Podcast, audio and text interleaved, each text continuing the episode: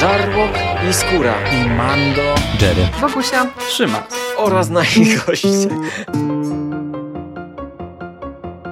Konglomerat podcastowy. Wasze ulubione podcasty w jednym miejscu.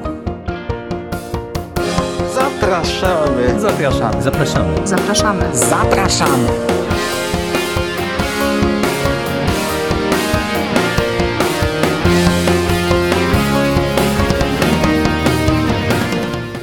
Witam Was, kochani, bardzo serdecznie w kolejnym odcinku Konglomeratu Podcastowego i kolejnym odcinku z cyklu Moje seriale, czyli cyklicznej audycji, w której omawiam w miarę na bieżąco e, bieżące produkcje. Dzisiaj będę miał dla Was trzy tytuły. Będzie to drugi sezon Orville, będzie to miniserial dokumentalny Lorena i będzie to trzeci sezon e, serialu Santa Clarita Diet. I zaczynamy od Orville, serialu, który omawiałem niemal dokładnie rok temu. Podczas urlopu nagrałem sobie właśnie moje seriale na komórce. Wtedy mówiłem o pierwszym sezonie. Przesłuchałem sobie to przed chwilą. Jakościowo jest katastrofa, ale da się słuchać. Chciałem zobaczyć, chciałem upewnić się, jakie były moje oczekiwania. To akurat w pierwszych wrażeniach, które też nagrałem jakiś czas temu. Oraz gdzieś tam mi się kołatało, co dokładnie mówiłem w podsumowaniu, jakie miałem oczekiwania na dalszą e, drogę tego serialu i jak oceniałem ogólnie sam pomysł na ten serial. W dwóch zdaniach e, przypominając, Orville to jest e, serial od stacji Fox. Drugi sezon jest dłuższy niż pierwszy, ma czternaście odcinków. To jest serial wyprodukowany przez Setha McFarlane'a, który gra tutaj też główną rolę. I jest to tak naprawdę e, nowa wersja e, klasycznego Star Treka. Jest to serial zachowany całkowicie w duchu oryginalnego Treka. Tylko zrobiony no, lepiej, no, mamy lepsze możliwości. Dodatkowo mamy tutaj trochę więcej e, humoru, czasami absurdalnego humoru, ale e, co podkreślałem już w dwóch podcastach i warte podkreślenia teraz, ten humor jest mimo wszystko marginalny. Ja zwracałem uwagę już przed rokiem, że mamy tutaj dużo całkiem ciekawego i całkiem poważnego dramatu i ten drugi sezon serwuje nam jeszcze więcej chyba takich odcinków, jeszcze więcej tematów e, poważniejszych, tematów e, oscylujących gdzieś tam w okolicy e, dramatu. Drugi sezon daje nam e, mocną podbudowę bohaterów, e, drużyny, tej, tej całej ekipy, którą wprowadził nam pierwszy sezon. I okej, okay, wiele odcinków to są e, sprawy tygodnia, które skupiają się właśnie często na, na, głównie na jednym bohaterze, dając mu e, się popisać, dając mu się wykazać, dając mu pewną historię, czasami pewne problemy do rozwiązania, czasami pewne problemy, których nie da się rozwiązać i to się udało bardzo dobrze. Tutaj mamy już na tym etapie tak fajne rzeczy, że e, jesteśmy w stanie dość mocno polubić tych bohaterów. Już w pierwszej połowie tego sezonu mamy chociażby odcinek skupiający się całkowicie na szefowej ochrony. Odcinek, który stawia szefową ochrony w dość niekomfortowej sytuacji i tak naprawdę odcinek, w którym żegnamy tę postać i to jest takie pożegnanie, jakie można by zaserwować gdzieś tam na etapie, nie wiem, piątego, szóstego sezonu i to wypadło dobrze. Wiecie, na etapie drugiego sezonu jesteśmy po kilkunastu odcinkach, żegnamy postać, mamy finałową scenę, w której wszyscy bohaterowie oddają jej hołd, żegnają się z nią i to wypada dobrze. Natomiast na jej miejsce za chwilę zostaje wprowadzona nowa szefowa ochrony. Znaczy najpierw robią sobie trochę żartów jeszcze, wprowadzają zastępstwo, a później trafia tam bardzo podobna dziewczyna, wizualnie podobna, z tej samej rasy, której od razu dają coś do zagrania. Ona od razu dostaje dość mocny, poważny odcinek, staje przed dość poważnym dylematem i od razu na wejściu pozwolono jej zagrać taką rolę, że my jako widzowie sympatyzujemy z nią. Od razu, od początku. To jest fantastyczne. Chyba tylko czarnoskóry pilot, o którym mówiłem trochę w poprzednim podcaście, w tym sezonie nie dostał jakiejś, jakiejś większej rozbudowy, nie dostał swojego odcinka, ale tak naprawdę, tak jak na początku mówiłem, że on w pierwszym sezonie miał głównie takie głupie żarty rodem z kina z lat dziewięćdziesiątych, osiemdziesiątych. Tak tutaj, pomimo tego, że nie grał nigdzie pierwszych skrzypiec, to był już dużo bardziej stonowaną, fajniejszą postacią.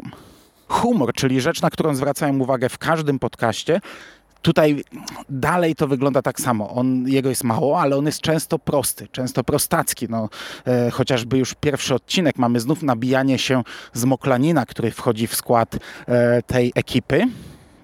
To jest taka rasa dziwaczna, której my nie rozumiemy. To jest taki, taki Sheldon do kwadratu z teorii wielkiego podrywu. Taki Drax do kwadratu. No może nie, no może Drax, może nie do kwadratu, ale też trochę napompowany. I oni mają różne dziwaczne, absurdalne zwyczaje, różne dziwaczne tradycje, których my nie rozumiemy. I to jest, można powiedzieć, trochę nie fair, że my się z tego wyśmiewamy. No bo to jest tak pokazane, żeby się z tego nabijać. Chociażby pierwszy odcinek tego serialu to jest już ceremonia od oddania moczu, bo Moklanie tylko raz do roku oddają mocz i to jest wielka ceremonia na górze, na, na, na ich rodzinnej planecie. Zbiera się cała rodzina, przyjaciele, jest wielka feta i wszyscy e, celebrują oddanie moczu przez Moklanina. E, takich elementów jest dużo więcej, ale ja też podkreślałem w, poprzedniej, w poprzednim podcaście, że to mimo wszystko jest dość fajnie zrobione, bo my może i nabijamy się z tych e, e, dziwnych e, zwyczai, których nie rozumiemy i nie znamy, które nas nie dotyczą, ale co jakiś czas dostajemy odcinek poważny z tą rasą. W pierwszym sezonie to był odcinek, gdzie urodziła im się dziewczynka, a wśród Moklaninów tylko raz na jakiś czas rodzi się dziewczynka i jest to uważane za defekt, za, za coś obraźliwego, obrzydliwego i zmienia się od razu płeć dziecka. Tam był cały odcinek z procesem.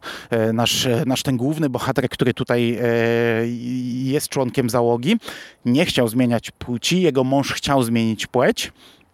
No i ostatecznie tę płeć zmienili. I to był poważny, fajny, dobry odcinek. Takie pokazanie trochę problemów różnych, chociaż może nie, może nie w krzywym, może nie odwróconych, nie w krzywym zwierciadle, to bardziej drugi sezon nam to serwuje i do tego chciałem przejść, bo tak jak powiedziałem, e, mamy partnera, męża tego naszego Moklanina, e, ponieważ w tej rasie mamy samych mężczyzn. Oni uznają tylko i wyłącznie takie związki, nie uznają związków e, międzyrasowych chyba i absolutnie nie uznają związków mężczyzny z kobietą. I to jest fantastyczny odcinek, bo e, odwraca nam, powiedzmy, nasze, e, znaczy może nie nasze, bo na pewno nie moje, ale naszego społeczeństwa obawy przed, wiecie, homoseksualizmem. Tu jest zupełnie inaczej. Tutaj e, to heteroseksualizm jest dewiacją, jest zboczeniem i to takim zboczeniem maksymalnym. Jeśli tam odkryje się, że któryś z Moklaninów ma pociąg do kobiety, to e, on trafia gdzieś tam na, na, do więzienia, jego rodzina zostaje wygnana. To jest w ogóle hańba e, na całego. I tutaj mamy właśnie taki motyw i... i e, I to jest fantastyczna rzecz. To jest fantastycznie pokazany właśnie poważny temat.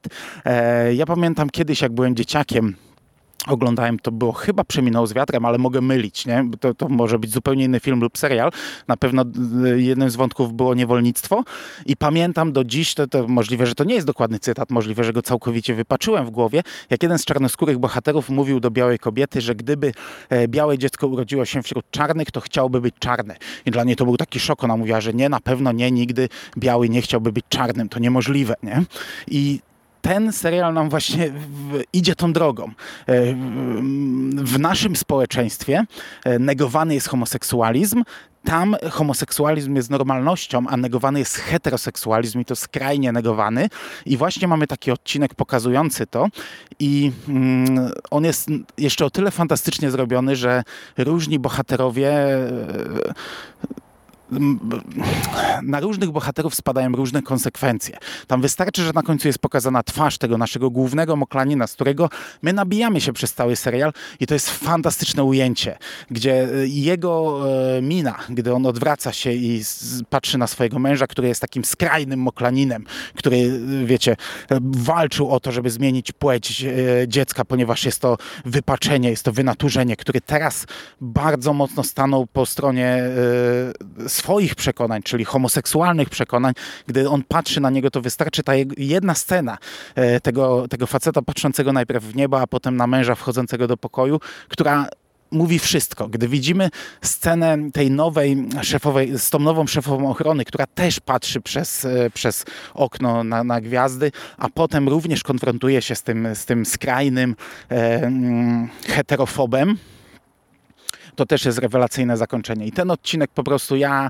E, Ja, czapki z głów. Ja jak go obejrzałem, to, to byłem zachwycony. U, uważam, że ten serial e, podejmuje naprawdę fantastycznie ten temat, bo wiecie, bardzo często mamy to, co, co, co prości ludzie określają e, m, polityczną poprawnością, czyli wpychanie wszędzie gejów, wpychanie wszędzie czarnoskórych, wszędzie kobieta ma być. E, tutaj, to, to znaczy po pierwsze ja się w dziewięćdziesiąt dziewięć procent absolutnie z nimi nie zgadzam, ale, no, ale okej, okay, no. Tak trochę jest też, no, że, że, że jednak w dzisiejszych czasach e, popkultura odbija, m, znaczy zawsze odbijała to, co to, nasze życie, no, no, i w tym przypadku e, odbija również e, tę stronę naszego życia, ale ten serial zrobił to inaczej i ja byłem naprawdę pod... absolutnym wrażeniem, pod maksymalnym wrażeniem tego, w jaki sposób to zrobił. Ten serial porusza nam również e, miłość niekoniecznie szablonową. E, wiecie, no tutaj mamy pierdylion raz, to, to, to w ogóle e, absurdem byłoby czepianie się, że nie wiem, mamy jakieś związki międzyrasowe, ale na przykład mamy poruszony e, motyw związku między kobietą, człowiekiem, a taką dziwną rasą, która jest jakby robotem, tak jakby tak, taki wredny C trzy P O, który mówi, mówi, nie ma uczuć, mówi wszystko, a tutaj oni budują to w taki sposób, że on e, zaczyna e, może nie tyle czuć, co rozumieć niektóre uczucia i podejmować decyzje zgodnie z nimi, i to też jest dość fajnie zrobione, szczególnie, że to jest e, z takim pierdolem w środku, ponieważ um, gdzieś tam w środku tego sezonu zaczyna się nowa wojna. Do tej pory e, nasi bohaterowie walczyli z jedną rasą, to jest też takie odbicie ze Star Treka. Teraz pojawił się nowy, dużo groźniejszy przeciwnik.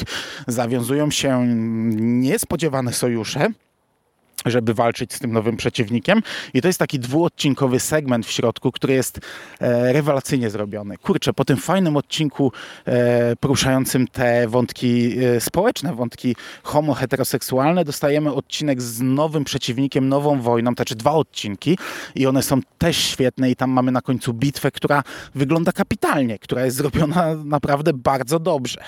Okej, okay, dobra, e, bo nie chcę się rozwodzić za długo.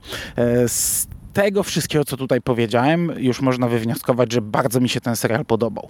Ja naprawdę ten, ten sezon zostawiłem sobie prawie na koniec yy, tego yy, sezonu serialowego. Zresztą zapowiadałem to też przed rokiem, że to nie będzie mój priorytet, że zostawię go sobie na, na, na ostatnie chwile wolnego czasu.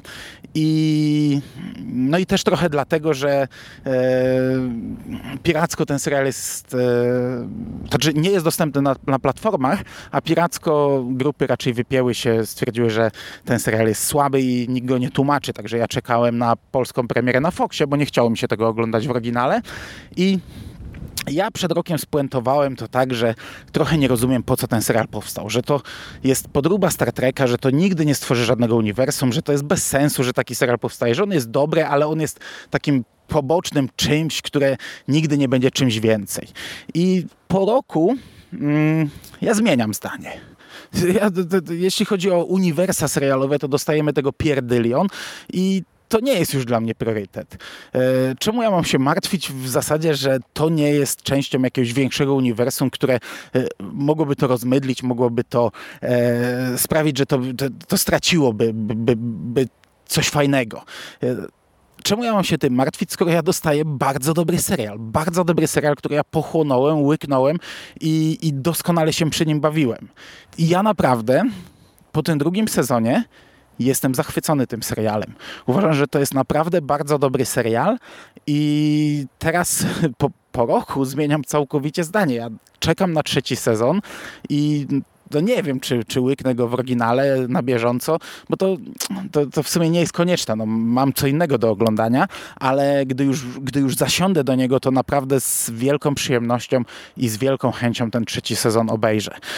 Drugi sezon kończy się fajnie, to też jest odcinek których w Star Treku mieliśmy pełno, czyli jakieś tam zmiany czasowe i, i śledzimy cały finał w nowej rzeczywistości, w nowej linii czasowej, którą teraz trzeba naprawić, ale to wypadło też dobrze, to, jest, to, to też wypadło fantastycznie. Bardzo dobry serial, bardzo dobrze się bawiłem na, na drugim sezonie i myślę, że możemy przejść do kolejnej produkcji, czyli miniserialu Lorena, czteroodcinkowego miniserialu od Amazon Prime. E- Tak naprawdę dla tego serialu ja y, kupiłem w końcu abonament y, w Amazon Prime i nie żałuję tego, ponieważ tam jest więcej produkcji, które będę chciał obejrzeć, a nie jest to drogie, a jest to dobra usługa. A kupiłem też trochę dlatego, że ten serial w zasadzie prawie nie jest piracony. On jest dostępny gdzieś tam w drugim obiegu, ale nikt nawet się nie pobawił w to, żeby spiracić to z napisami. Chyba tylko do pierwszego odcinka gdzieś tam śmigają, ale to trzeba nieźle pokopać, a reszta jest w oryginale i stwierdziłem, że a, co tam. Jeszcze jedna platforma nie zaszkodzi. To nie są wielkie pieniądze. To jest serial dokumentalny, którego głównym producentem jest Jordan Pile, to się chyba tak czyta, nie mam pojęcia, czyli ten pan, który zrobił nam Get Out, ten pan, który zrobił nam Us i ten pan, który teraz robi nam chociażby nową wersję Twilight Zone. Serial polecił mi Michał Ziaja po tym, jak w moich serialach omówiłem dokument o Bandim, o Tedzie Bandim i trochę tam sobie mówiłem o, o serialowych dokumentach. Czy ja chcę w to wchodzić, czy nie chcę, co ja o tym sądzę. Polecił mi go, nie tylko ten serial, ale akurat ten wziąłem sobie wtedy na celownik.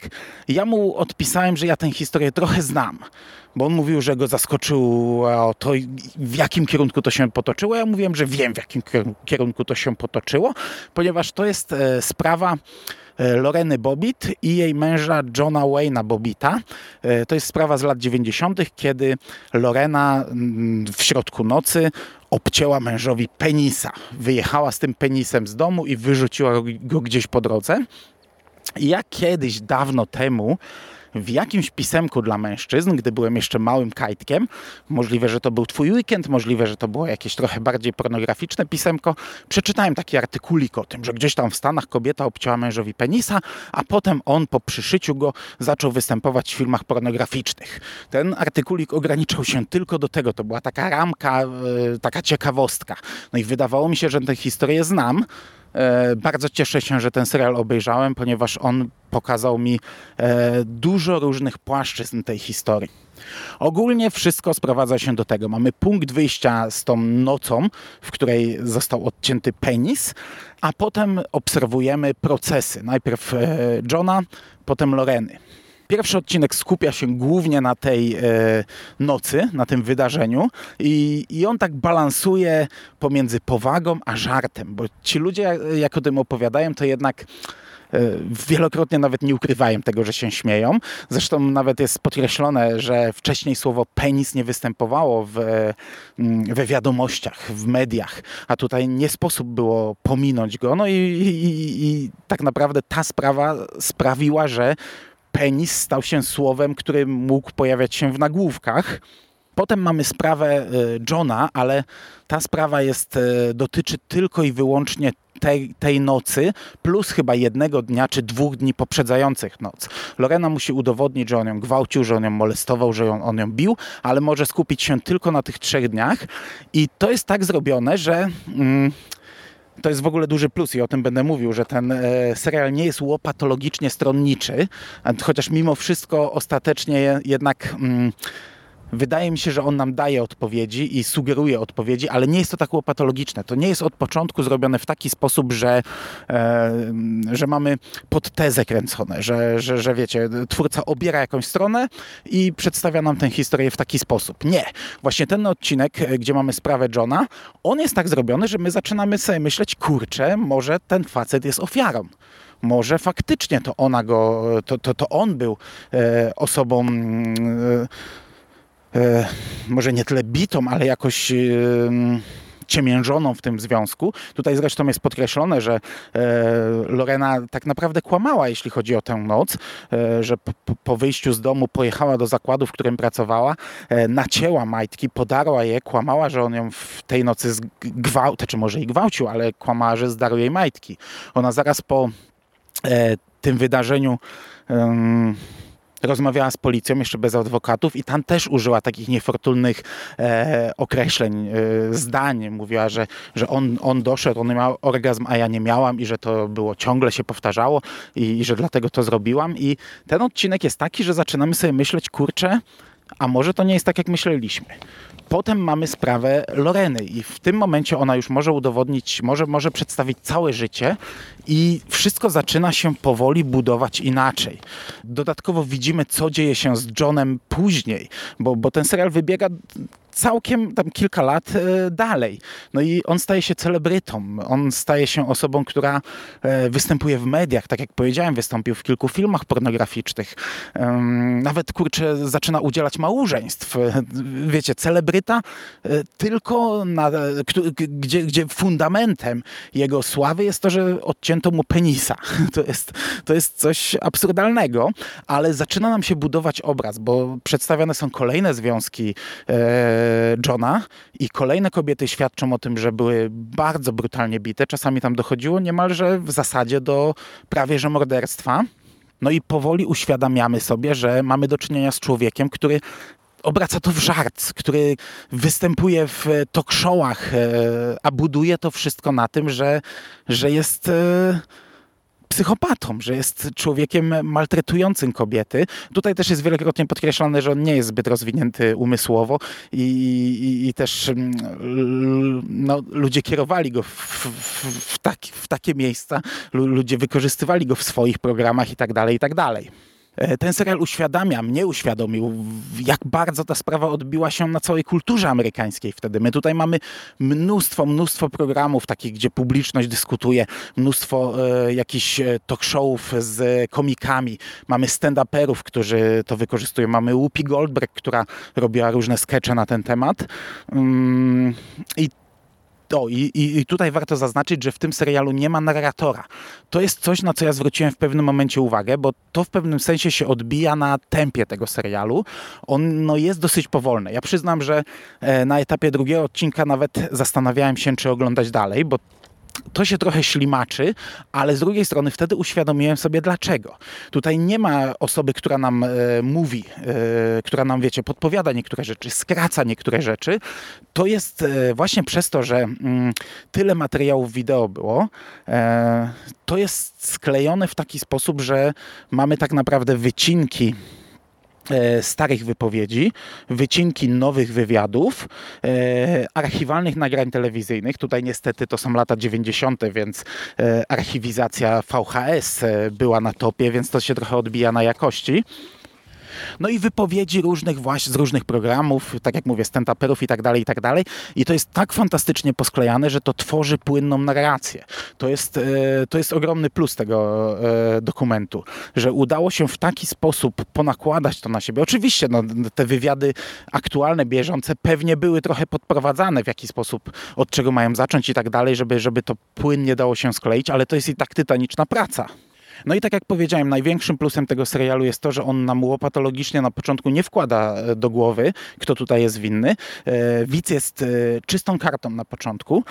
Widz sam podejmuje decyzję, ale zostało to zrobione tak fajnie, że mimo wszystko ostatecznie, ostateczny wydźwięk tego serialu jest jednoznaczny.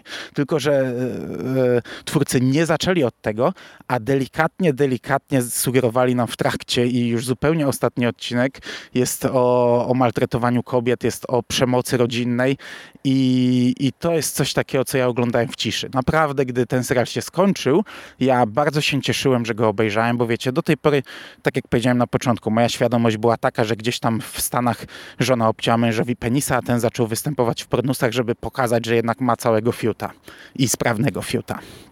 A ten serial mi pokazał e, dużo większą podbudowę, e, poruszył dużo więcej problemów, bardzo poważnych problemów i został e, zrealizowany w taki sposób, że wciągnął mnie w to i e, no... Mm,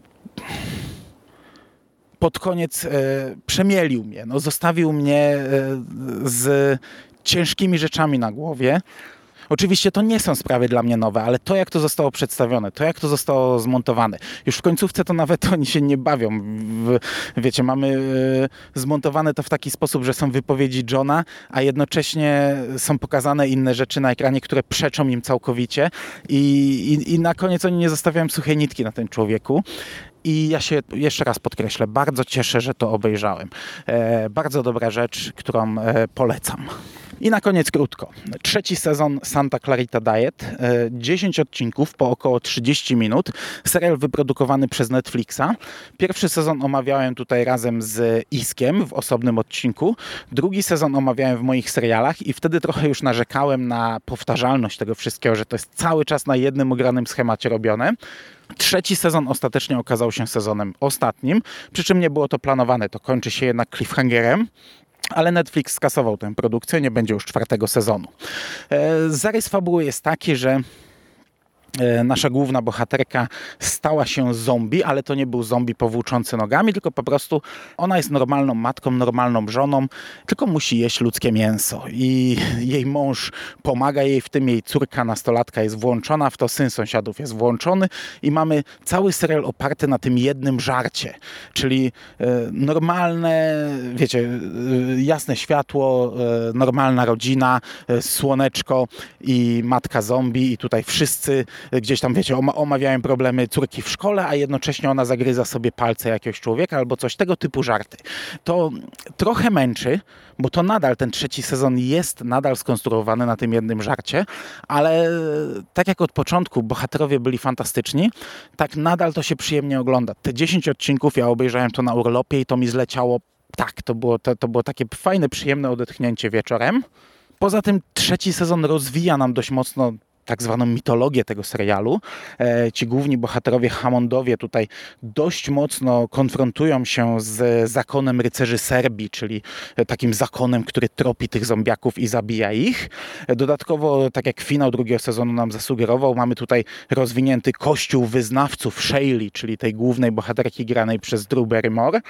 Pojawia się nowy przeciwnik, Poplowicz, którego, e, który może w całym sezonie nie odgrywa jakiejś roli, ale w końcówce to już wchodzi w takie e, na, na większą skalę. To jest e, dużo większa organizacja przez niego prowadzona, a nasza Sheila już jak superbohaterka walczy z nim. Zresztą ma tutaj całą drużynę na, na koniec. Więcej osób zostaje zamienionych zombie, w zombie w tym sezonie.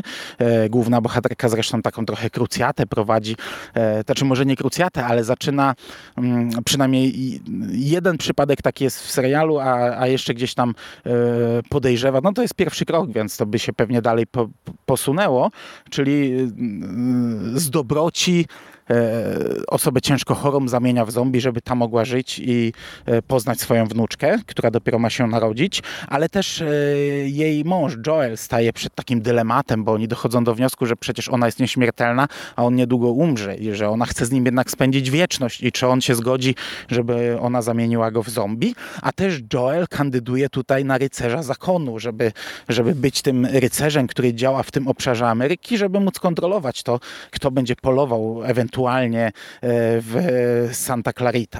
Mamy kilku przedstawicieli tego zakonu, dokładnie jest to Radul i Janko i trochę takich prostackich żartów też z nimi. Mamy agentkę F B I, Tess Rogers, ponieważ nasza dwójka nastolatków, czyli córka tych bohaterów, i jej przyjaciel Erik wysadzili, co to było, to jakieś odwierty ktoś prowadził, oni tutaj jako tacy walczący ekolodzy wysadzili te odwierty i teraz cała sprawa tutaj się buduje. Do, do, dość dużo czasu antenowego jest poświęconego właśnie tej dwójce bohaterów i relacjom, jakie się między nimi budują, czyli jakieś tam miłości, która tutaj zaczyna wykwitać. Mamy też Rona, czyli przyjaciela Joela z psychiatryka, któremu ten opowiedział przypadkiem kiedyś wszystko, wyznał wszystko i teraz Ron jest członkiem tego kościoła i Ron chce zostać zamieniony w zombie. No i ostatecznie Ron zaczyna zarażać też innych, więc to wszystko się rozszerza, rozprzestrzenia coraz bardziej, ale tak jak mówię, wszystko jest cały czas oparte na tych samych schematach, tych samych żartach, które ogląda się przyjemnie, ale jednak to jest trzeci sezon wałkujący to samo. Co jest fajnym elementem, takim fajnym do podkreślenia w trzecim sezonie, to głowa Gary'ego. Gary to była postać, w którego wcielał się Nathan Fillion. On występował w pierwszym odcinku, tam zginął, został pogrzebany. Myśmy z Iskiem trochę narzekali, że nie wykorzystano tego aktora bardziej. Potem on powrócił w drugim sezonie, ale już tylko jako głowa. Głowa na takim wazonie. I przez cały drugi sezon on towarzyszył naszym bohaterom, mieszkał z nimi. Jego głowa mieszkała z nimi. Teraz cały serial rozpoczyna się od tego, że ta głowa zgniła, że oni o niej zapomnieli i ona się rozpadła. Teraz to jest taki zgniły zombie, który mówi trochę inaczej, co jest też fabularnie uzasadnione, ponieważ on tłumaczy, że dwa dni temu coś mu wypadło z gardła do tego wazonu i to jest chyba coś istotnego. I ja przez tak, nie wiem, pół sezonu zastanawiałem się, kto go gra, bo założyłem, że to jest spowodowane tym, że pewnie Nathan Fillion zrezygnował z tej roli i tak fajnie, fabularnie to uzasadnili. No i to było fajne, a gdy przeczytałem, kto go gra, to się zrobiło rewelacyjne, ponieważ Filona zastąpił Alan Tudyk, czyli to jest dwóch głównych bohaterów z Firefly i głowę Gary'ego najpierw grał Nathan Fillion, w trzecim sezonie gra go Alan Tudyk. Fantastyczna rzecz. Ja jak to przeczytałem, to pucha mi się cieszyła i, i, i to było dla mnie w sumie, znaczy to może będzie niezbyt pochlebna opinia dla samego serialu, ale to było dla mnie najfajniejsze z całego tego serialu, tego sezonu. Okej, okay, podsumowując. Szkoda, że to się skończyło, bo mimo wszystko to się fajnie oglądało. Finał tego sezonu zwiastował, że to może się... E, znaczy, m- może wejść na trochę nowe tory. Może by to już nie był ten sam żart. Albo ten sam żart, ale trochę na sterydach. A tak niestety żegnamy się z całkiem przyjemnym serialem, którego trochę będzie mi brakować. I to by było na dzisiaj wszystko. Jeśli oglądaliście któryś z tych seriali, podzielcie się w komentarzach, co o tym myślicie, czy zgadzacie się z moją opinią, czy nie. Ja dzisiaj znów nagrywam w plenerze. To takie nawiązanie do tego, że przed rokiem o Orville też mówiłem w plenerze, przy czym teraz mówię do dużo lepszego sprzętu, więc mam nadzieję, że będzie to w zasadzie niewyczuwalne. E, jeszcze w tym sezonie przynajmniej jeden odcinek moich seriali się pojawi, plus kilka podcastów poświęconych konkretnie jednej produkcji. To by było na dzisiaj wszystko. Dziękuję Wam bardzo za uwagę. Trzymajcie się ciepło. Cześć!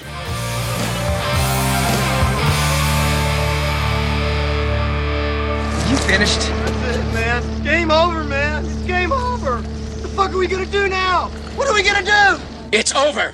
Nothing is over! Nothing! You just don't turn it off!